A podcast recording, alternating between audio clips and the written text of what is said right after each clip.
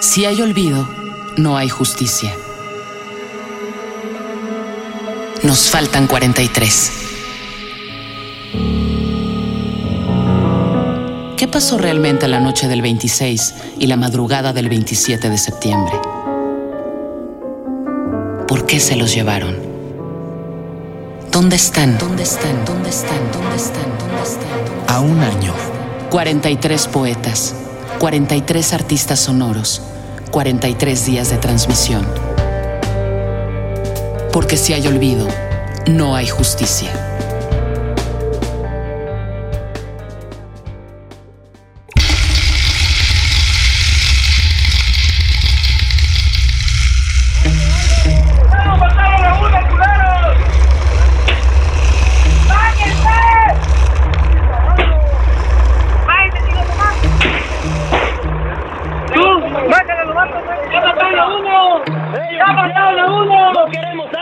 Un grupo numeroso de estudiantes que bajaron de las patrullas y subieron a dos camionetas, mismas que fueron conducidas hasta el basurero donde se les interrogó, ejecutó e incineró. El gobierno de la República, en este caso en particular, que nos ha marcado, que nos ha dolido, que fue la desaparición de 43 jóvenes en Iguala. Queremos decirles a todos ustedes y a la sociedad mexicana y del mundo que para nosotros, mientras no haya pruebas, nuestros hijos están vivos.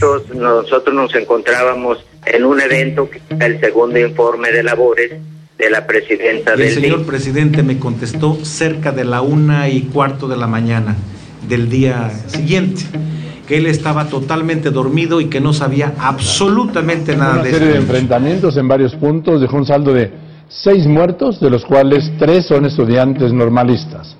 Hay otros 57 estudiantes normalistas dije desaparecidos todavía. públicamente 57 que desaparecidos. si mi separación del cargo ayudaba a resolver este asunto, Sigo leyendo no este habría texto de egresados de la Flaxo, sede México, que dice, las autoridades del Estado mexicano son responsables de la desaparición forzada de los 43 estudiantes normalistas, de la violación al derecho a la vida de seis personas y de otras Pero tantas también estoy convencido de que este instante, este momento en la historia de México de pena, de tragedia y de dolor, no puede dejarnos atrapados. Que se larguen porque no saben hacer las cosas bien. Ni les queda ese pinche puesto que tienen. Le puedo decir que en las primeras fosas encontradas, en las, las primerititas que ya tenemos algunos resultados, ya les puedo decir que no corresponden a los, a los ADN. ¡Viva los llevaron!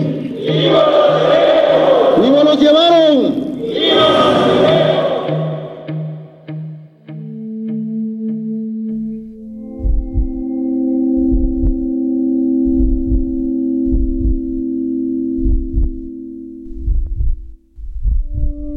¿Cuánto horror seremos capaces de conocer? ¿Cuánto horror seremos capaces de conocer?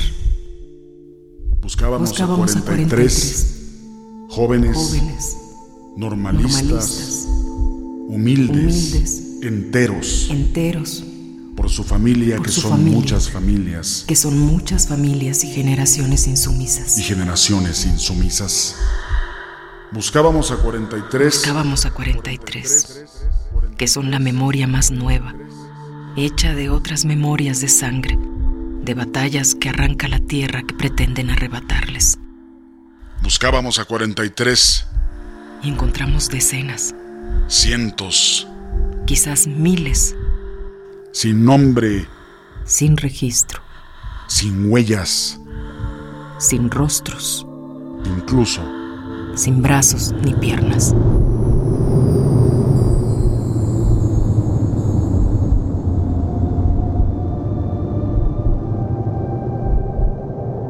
Los olvidados que Los olvidados que sembramos sembramos en el autoengaño de lo anormal, en el desprecio por el daño que nos hiere, emergieron de la tierra como rostros como largo silencio que esperaban un octubre rojo. Para darnos la conmoción en el alma.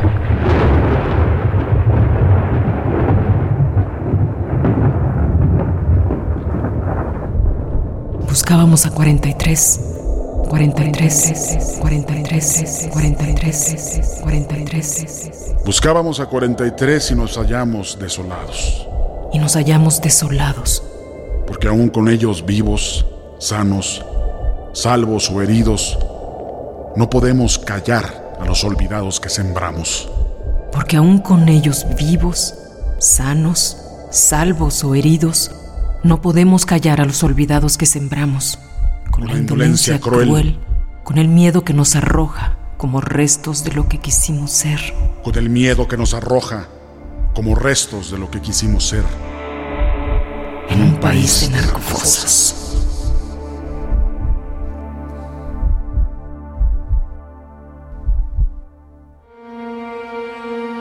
Poema Buscábamos 43 de Genaro Villamil. Voces Dolores Heredia y Joaquín Cosío. Producción y montaje Laura Elena Padrón.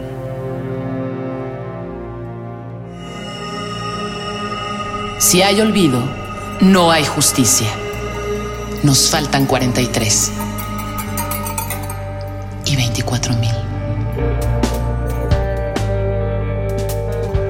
producción coordinada por Radio UNAM